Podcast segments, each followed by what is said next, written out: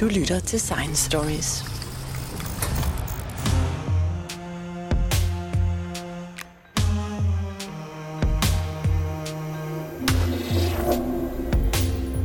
Når man følger klimadebatten i medierne, kan man godt få det indtryk, at klimaet på jorden er en stor masse, som går op og ned i temperatur, alt efter hvor mange fossile brændstoffer man forbruger, og hvor meget vild natur man asfalterer og brænder af. Men sådan ser virkeligheden slet ikke ud. Temperaturudvikling og klima er meget mere komplekst, og en af de ting, der er med til at påvirke klimaet rigtig meget, er de store havstrømme i verdenshavene.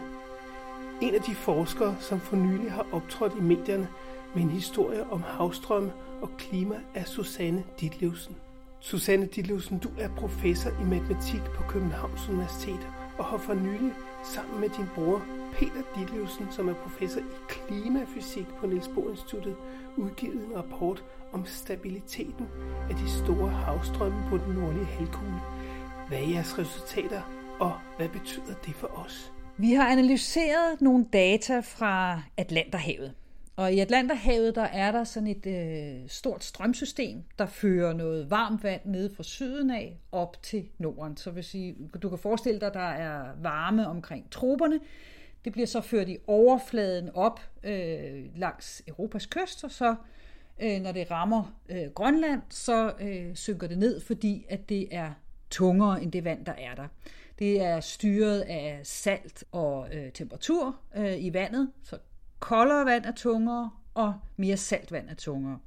Når det så øh, falder til bunds, så trækker det ligesom en pumpe, og den pumpe fører så i et par kilometers dybde noget øh, koldt vand tilbage til, til Sydatlanten, og det varme vand kommer op i overfladen øh, op til os. Og det er en del af et system, som varmer i, øh, i Europa.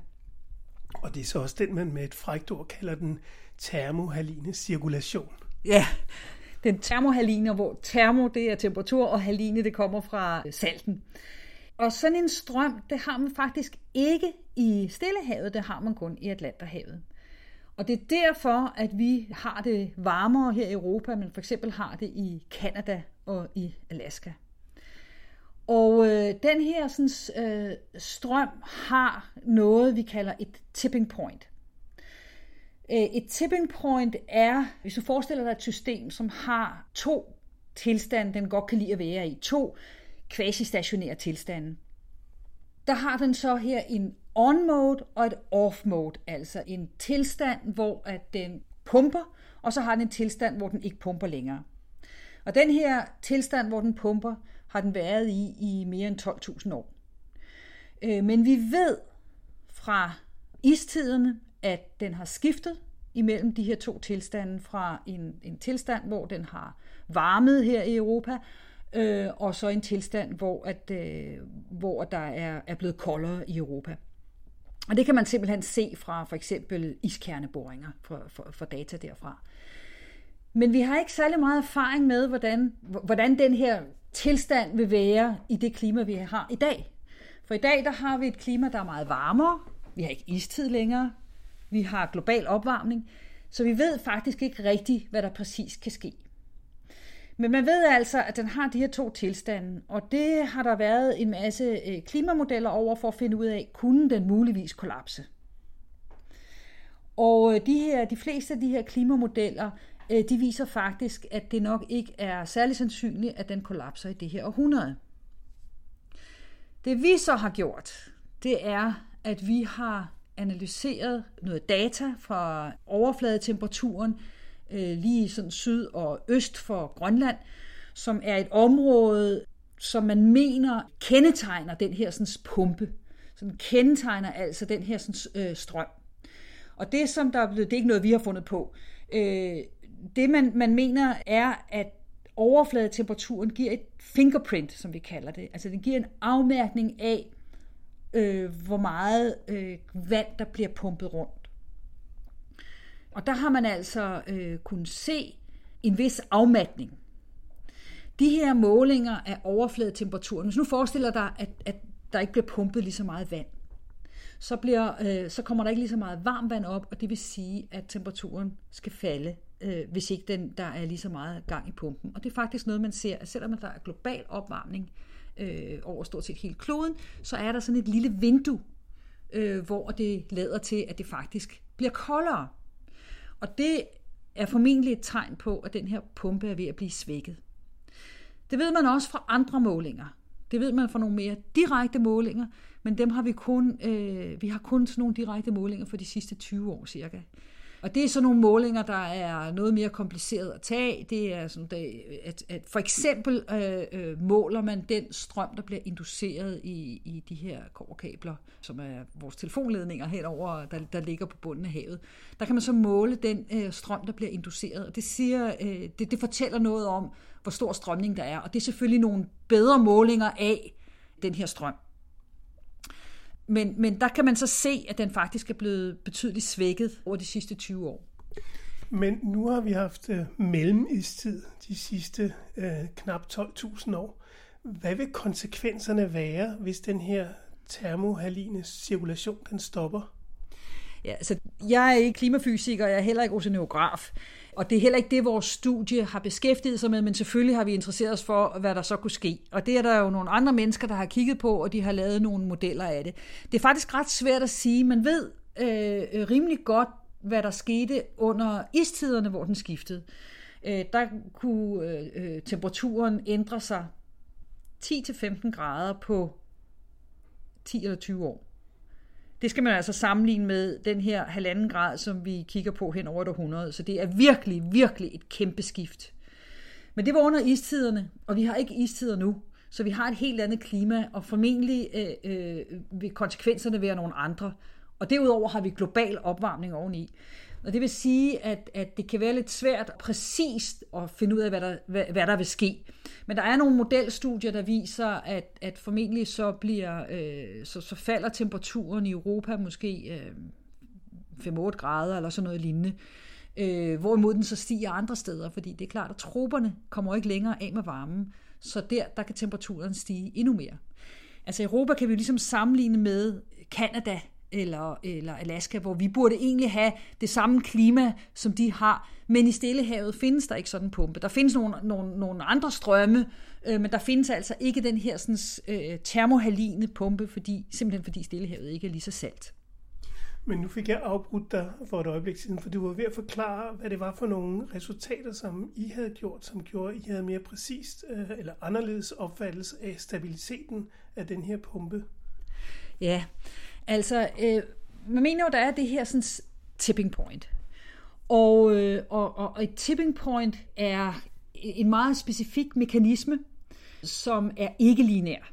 Det betyder altså, at den kan hoppe mellem to tilstande temmelig øh, øh, pludseligt. Det kan man ikke i et lineært system, men den hopper simpelthen over i en anden tilstand, og når den først er over i den anden tilstand, kan den have meget svært ved at komme tilbage. Så der er altså det her sådan, tipping point, og det er rent matematisk, så er det kendetegnet ved det, der hedder en saddle node bifurkation. Der er andre tipping point, men i den her, der, der mener vi altså, det er en saddle node bifurkation. Øh, så lad mig prøve at, at, at forklare det lidt.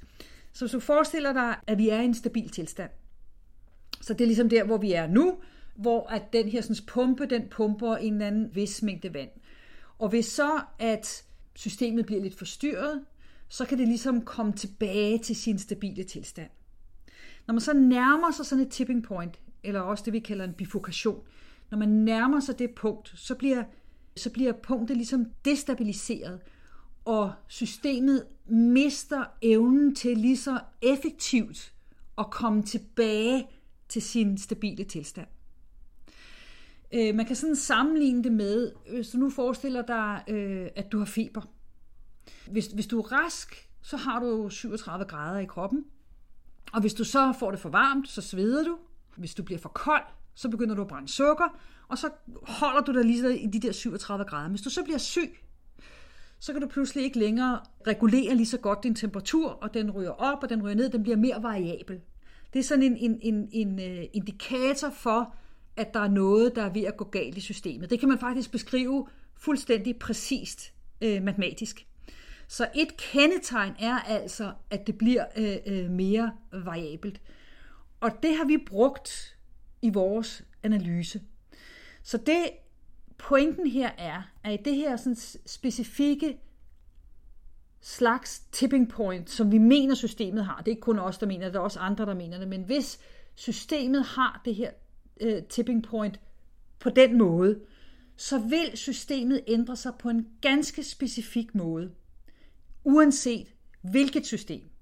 Så øh, der kan være alle mulige forskellige systemer, der har de her tipping points, at de findes i, i, i øh, økonomien, i øh, øh, økologiske systemer, i, i fysiologiske systemer.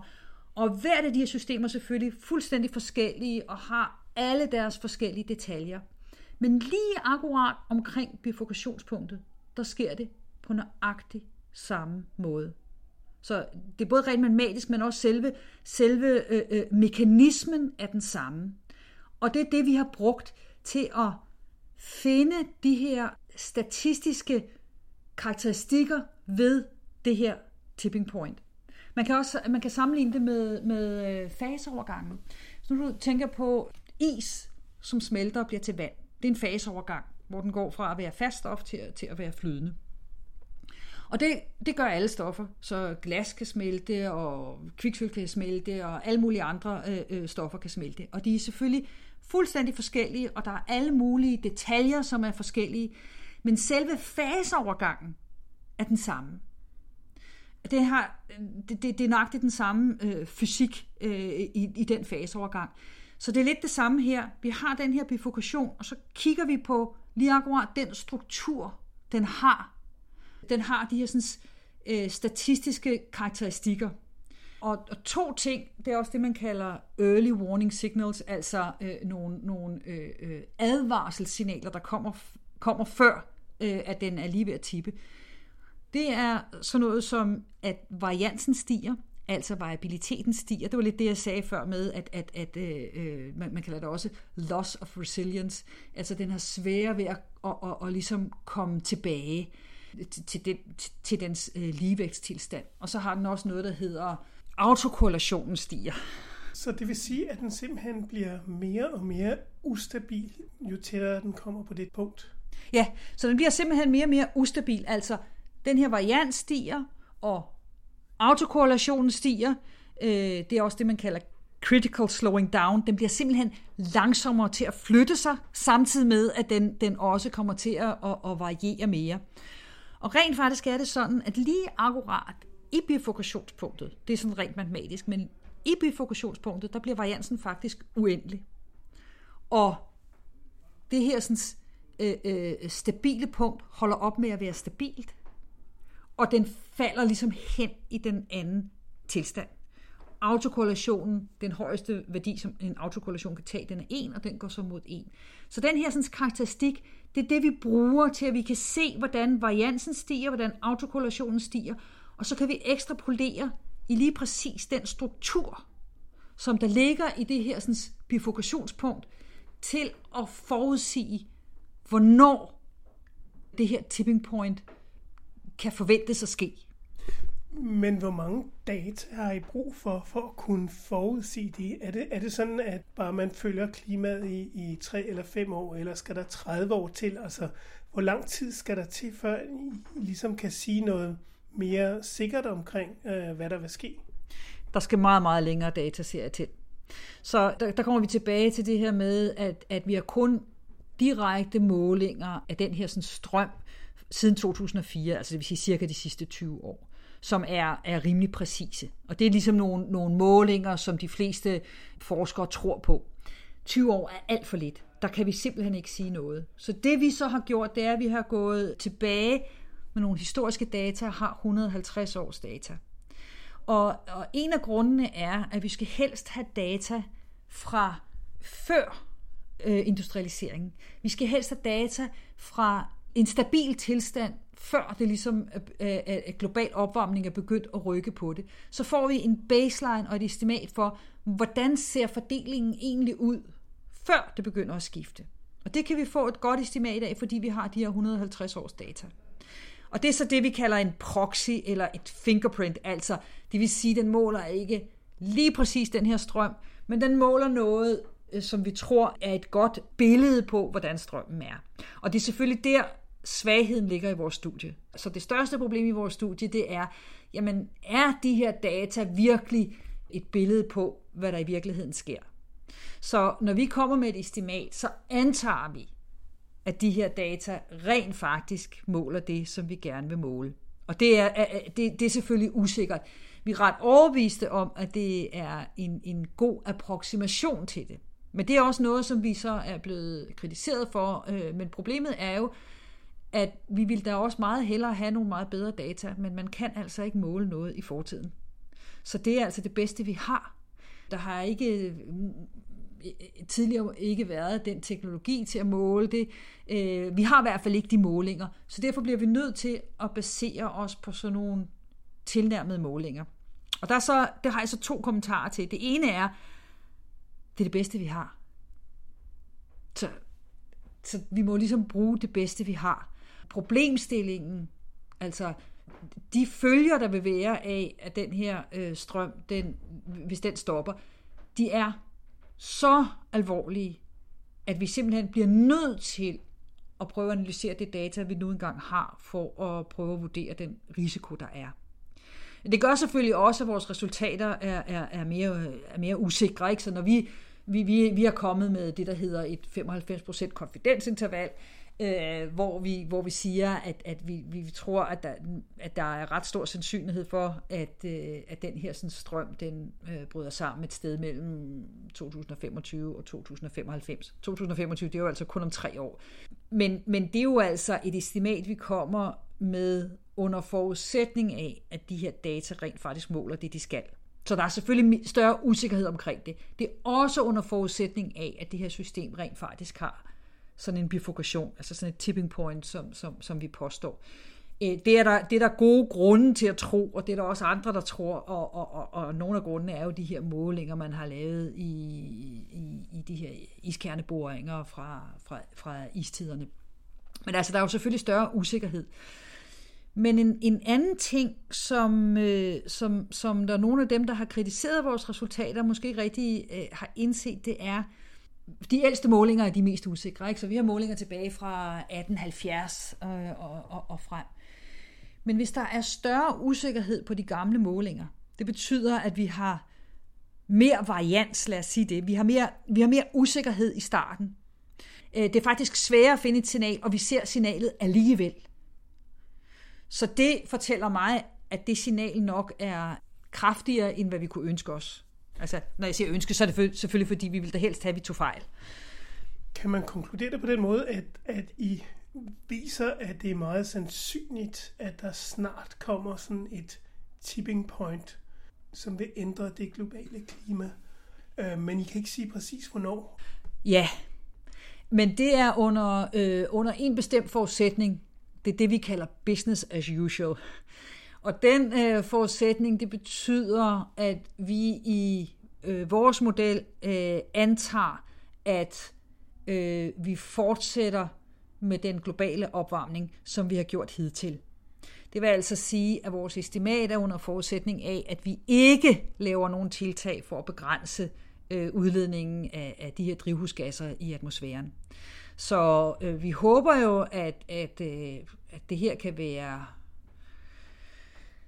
et opmærksomhedspunkt mere. Det er jo ikke det eneste. Altså, al, altså vi kan jo se, hvad der, hvad der er, der sker med klimaet øh, på alle mulige andre øh, områder med hensyn til den globale opvarmning. Det her det er endnu et søm i den ligekiste, der siger, vi bliver altså nødt til at holde op med at, at, at, at udlede alle de her sådan, øh, drivhusgasser i atmosfæren. Så altså vores estimater under forudsætning af, at vi fortsætter på samme måde. Så vi siger ikke, at det sker.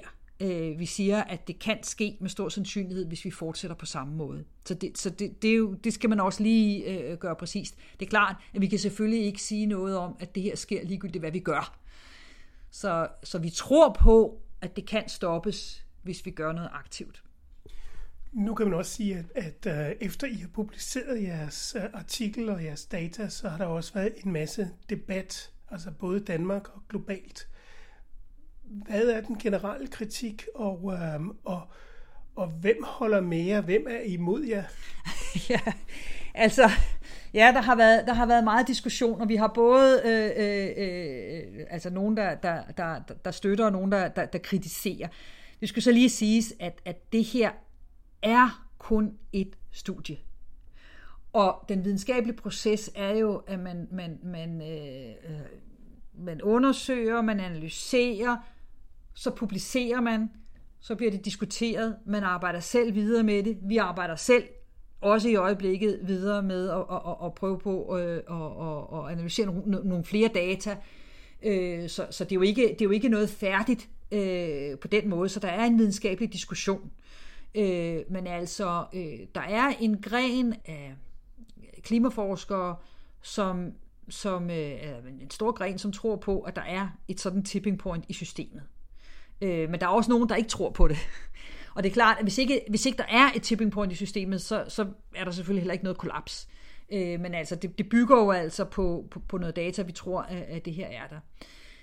Så er vi også blevet kritiseret for at bruge den her sådan, tidsserie, som selvfølgelig er usikker. Ikke? Altså, det, er jo, det er jo øh, 150 års data af sådan et, et, et fingerprint, som jo altså kun er tilnærmelsesvis noget, der fortæller noget virkelig om de her strømme.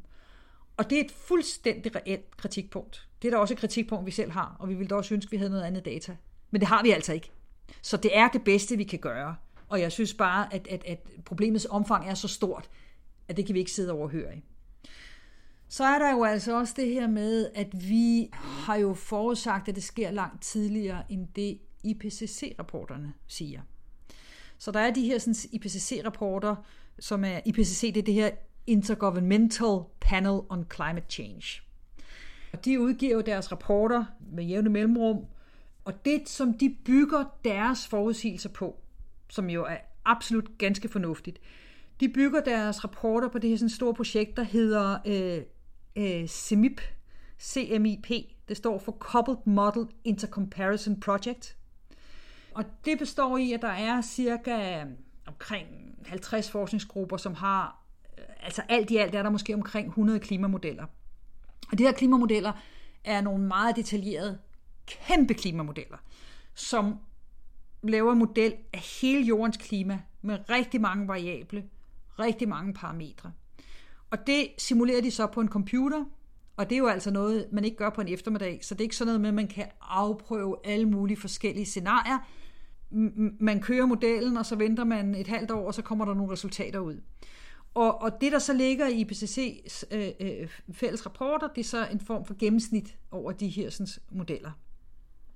Og det er, jo, det er jo rigtig fornuftigt, fordi at de øh, modeller her, de opsummerer noget af den bedste viden, der er i øjeblikket omkring klimaet. At den sidste rapport, det bygger så på den sjette generation af de her modeller. Men det er klart, vi ved også godt, at modellerne er forkerte. Hvis vi vidste, at en af modellerne var korrekt, så havde vi ikke behøvet nogle flere modeller. Så vi kan også med den ene model, og så kan vi kigge på den model. Vi ved jo godt, at de her modeller ikke er rigtige. Der er, de, de er sådan nogle lidt forskellige detaljer, de får med og så videre. Og de modeller, de bliver hele tiden bedre. Men de er formentlig lidt konservative. Og lad mig prøve at forklare, hvad jeg mener med konservativ. Hvis, øh, hvis du gerne vil lave en øh, vejrudsigt, så, så kan man typisk øh, øh fremskrive vejret i en uges tid. Jeg er jo imponeret over, hvor gode de her meteorologer rent faktisk er til at lave vejrudsigter. Så det kan man, man, man forudsige cirka en uge. Man kan ikke øh, meget længere. Systemet er kaotisk, som det hedder, og, og så kan man ikke øh, fremsige længere. Men når de laver de her modeller for at fremsige vejret en uges tid frem, så kan de lave en, en fremskrivning uge frem, så venter de en uge, og så ser de, passer modellen? Fik vi det vejr, vi fremskrev? Og så snart de har det resultat, så tilpasser de modellen, og så bliver modellerne hele tiden bedre og bedre. Og det har selvfølgelig noget at gøre med, at det går ret hurtigt. En klimamodel, den fremskriver 100 år frem. Så nu laver vi en model, så prædikterer vi 100 år frem, og så venter vi 100 år for at se, om den passer. Ah, vi har ikke helt 100 år. Så det kan man ikke. Det kan man ikke med klimamodeller, det kan man gøre med vejrmodeller. Så i stedet for, så træner man på de sidste 100 år. Fordi det, det, det, er jo, det er jo en måde, hvor man kan se, at man kan gøre dem bedre. Og de sidste 100 år har klimaet været noget, altså det har været i en tilstand, hvor det opfører sig mere lineært. Og når du kommer tæt på tipping points for eksempel, så begynder det at blive det, der hedder ikke lineært. Og hvis modellerne er for lineære, så får de ikke måske de her sådan, lidt mere ekstreme effekter, der kommer fra det ikke-lineære. Så man har jo faktisk set, hvor mange af de her øh, forudsigelser, som der er i de her modeller, at de ikke altid har fanget nogle af de ekstreme begivenheder, som vi har haft i vejret. Altså for eksempel så fanger de ikke rigtig godt øh, afsmeltningen fra Grønlands øh, indlandsis, så, så den, den, den sker hurtigere, end de der modeller fanger. Vi har også haft nogle ekstreme varmerekorder for eksempel i år. Så der har, altså, i det hele taget har der været, det er klart, at en, en enkelt rekord er, er, er ikke noget, som man kan bedømme de her modeller på, men det, det samlede af de her øh, antal af ekstreme begivenheder, der er, det har de faktisk ikke helt fået fanget, og det har nok noget at gøre med, at de er en lille smule konservative. Så, og det er, ikke, det er ikke en kritik fra min, fra, min, fra min side, det er bare en konstatering af, at når man laver nogle så store og detaljerede modeller, så bliver det lidt mere træt med at kunne få dem trænet op. Og det var faktisk det, der var, det, der var vores formål, da vi startede det her studie. Det var faktisk at sige, at vi vil gå en helt anden vej. Og det er ikke, fordi vi ikke vil have de der øh, klimamodeller. De klimamodeller er ekstremt vigtige, og de er ekstremt vigtige for at kunne forstå mekanismerne i hele klimaet. Men vi vil gå en anden vej, der var databaseret. Og så havde, havde vi jo altså opfundet den her metode, hvor vi bruger den her helt specifikke matematiske karakteristik af det her tipping point til at kunne forudsige, hvornår det sker. Og det, der egentlig var pointen, det var sådan set at eftervise øh, IPCC-rapporterne. Og så lavede vi de her estimater, og så viste det sig, at det var meget, meget før. Mm. Vi troede jo, først troede vi jo ikke vores egen resultat. Det kan, det kan simpelthen ikke være rigtigt, at det er allerede i midten af det her århundrede. Men det er jo rent faktisk, hvad det viste, og vi har jo prøvet at, at, at genanalysere. Nu skal det så lige siges, udover at det her data kun er et, et, et fingerprint, altså en proxy for, for, for, for det rigtige data, så er der jo også det her med, at, at vi prøver på at ekstrapolere til noget ude i fremtiden. Og jo tættere vi kommer på, på, på tipping pointet, jo nemmere er det at prædiktere. Og hvis vi er lige oven i tipping pointet, så er det meget nemt at prædiktere. Altså hvis vi har data helt op til tipping pointet, så kan man sige, så er det ikke så relevant at prædiktere det mere, fordi der er vi allerede midt i det. Så når vi først ser det sker, kan vi se det. Jo længere væk vi er fra tipping pointet, jo mere usikker er vores estimat. Og det vil altså også sige, at hvis vi indsamler et par års data mere, så bliver vores estimat nok også noget mere kvalificeret, øh, end, end, end det, det er nu. Men, men vi synes bare ikke, vi kan vente 5 eller 10 år med at komme frem med det her estimat. Så får vi sikkert et meget mere sikkert estimat, men vi synes bare, at det er vigtigt at komme ud med det nu, når det er de resultater, vi finder.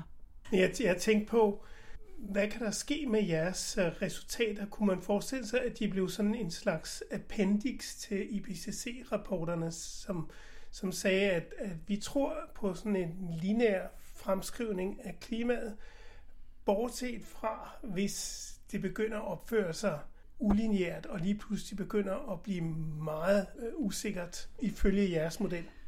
Ja, altså, øh, det, det håber jeg da. Det, det, det ved jeg ikke, om, om, om de vil inddrage vores. Nu skal det lige sige, at man har jo faktisk brugt klimamodellerne til at prøve at, at se, hvornår et sådan kollaps kunne ske. Og mange af de her klimamodeller, de er så blevet simuleret på en computer. Simuleret, det betyder, at man, man, man kører dem på en computer, og så ser, hvad der sker. Har man kørt de her sådan, modeller, og man ved godt, hvad det er, der trigger systemet, hvad det er for en driver, det er nemlig ferskvandsinflow i, altså i, til, til havet, fordi hvis, hvis øh, Grønlandsisen smelter, øh, der er floder, der, der, der, hvor der kommer, kommer vand ind. Hvis det vand bliver mere fersk, så er der også mindre salt, så vejer det ikke lige så meget, og så øh, øh, øh, synker det muligvis ikke. Så man ved, at det er det her ferskvand, der er øh, den trigger, der kan få den til at kollapse. Så man har prøvet de her modeller at forcere dem med det her sådan, ferskvandsinflow. Og det, som de fleste af modellerne viser, det er, at der skal et urealistisk stort inflow af det her ferskvand til, for at de kollapser. Og det har så fået mange til at sige, jamen det sker ikke i det her århundrede. Men der er altså også nogle af dem, der viser det. Der er altså nogle af dem, der også får et kollaps. Så, så det er jo ikke fordi, at man ikke ved, at der er den her ikke-linearitet. Men det er nok mere det her med, at man ikke har haft data og kalibrere modellerne godt nok med til at få et realistisk billede. Altså, de her modeller, der, der, der øh, forudsiger et kollaps, de forudsiger et kollaps under fuldstændig forskellige mængder af, af, af, af det her sådan, input, for eksempel. Ikke? Så, så de er, mange af dem er enige om et kollaps, men absolut ikke, hvor det sker, eller hvornår det sker. Ikke? Og det er, jo, det er jo der, hvor at, at, at vores tilgang er så en databaseret tilgang til simpelthen at analysere selve systemet, uden at se på detaljerne, men bruge præcis den mekanik, som, som er ens for alle systemer, der har et sådan tipping point. Men hvis man nu kender mekanismerne øh, så godt, og man forstår, hvad det er, der sker, kan man så ikke gøre noget ved det? Øh, kunne man ikke forestille sig, at man kom med et tankskib fyldt med saltvand og læsset af op øh, på, på Nordpolen? Eller, eller, eller er der så store kræfter i sving, så det kan man overhovedet ikke forestille sig? Ej, det må du spørge nogen andre om. Det må du spørge nogen, der ved om det. Ja, det. For mig lyder det helt urealistisk, men det ved jeg faktisk ikke noget om. Men altså, det som vi jo ved, det er, at den globale opvarmning får isen til at smelte i Grønland. Så øh, det vi skal holde op med, det er varmkloden. Så, så øh, altså, øh, jeg tror ikke, der er nogen tvivl om, det er simpelthen øh, øh, drivhusgasserne, som vi skal holde op med øh, og, og smide ud i atmosfæren. Så vi bliver simpelthen nødt til at løse det her problem, og vi bliver nødt til at løse det nu, og vi bliver nødt til at løse det meget før, end vi havde troet. Vi har simpelthen ikke den tid. Vi er midt i det. Og det er jo ikke, altså det er jo, det er jo ikke, det er jo ikke kun om den her sådan strøm, den bryder sammen. Det er jo altså den globale opvarmning i det hele taget. Man tænk på, det her, vi, altså vi, vi tror jo, at, at Europa bliver kølet ned, hvis det her sker. Men troberne, de bliver varmet op. De kommer jo ikke af med varmen. Så forestil dig et sted, hvor der plejer at være rimelig varmt allerede, og der så bliver endnu varmere, og der bor altså rigtig, rigtig mange mennesker. Forestil dig, hvad det vil medføre af, af, af mm, flygtningestrømme og, og, og, og, og ubeboelige områder osv. Altså det er, det, det er nogle kæmpe øh, øh, effekter, som vi ikke har lyst til at, at, at komme ud i. Så, så vi skal gøre alt for at undgå det. Og alene istiden, som vi øh, kunne risikere at løbe ind i, så kunne man også forestille sig der, at der vil være ikke bare øh, 5 cm sne om vinteren, men altså øh, sådan hundredvis af meter tykt øh, islag hen over det meste af Nordeuropa. Ah, det tror, altså, jeg, jeg er jo ikke specialist i det, men, men altså, det er ikke det, som der bliver, som der bliver forudset nu. Man, man forudser ikke en, en ny istid, og det er selvfølgelig noget med, at, at vores klima i dag er fuldstændig anderledes end det klima, øh, der var under istiderne. Så man regner ikke med, at der kommer en ny istid. Så den her, The Day After Tomorrow, hvor der kommer en istid på, var det 14 dage, eller øh, to dage, eller hvad det var, den er altså meget urealistisk. Øh, øh, så det, det er ikke det, man forventer. Og vi har global opvarmning oveni, så vi har et helt andet klima, og vi har global opvarmning. Men, men, men en, en anden ting udover, at der formentlig bliver koldere her, og betydeligt koldere, og også problematisk koldere i forhold til, hvordan vi har organiseret os, øh, så kommer der jo altså også en større øh, temperaturforskel mellem nord og syd. Og de der store temperaturforskelle, det man kalder gradienter, øh, det kan jo altså også skabe flere storme. Så vi kan jo godt få, altså vi får formentlig mere ekstremt vejr, og formentlig øh, flytter nedbørsmønstret så også, så steder, der er vant til at få meget nedbør, får måske ikke noget nedbør, og steder, der ikke plejer at få nedbør, begynder pludselig at få det. Så det hele kommer til at ændre sig. Og man kan selvfølgelig ikke sige præcis lokalt, hvordan det, hvordan det kommer til at ændre sig. Men, men det bliver ret fatale konsekvenser. Det håber vi ikke sker. Tak skal du have, Susanne Ditlevsen. Det var i hvert fald spændende at høre. Selv tak, og tak fordi du inviterede mig.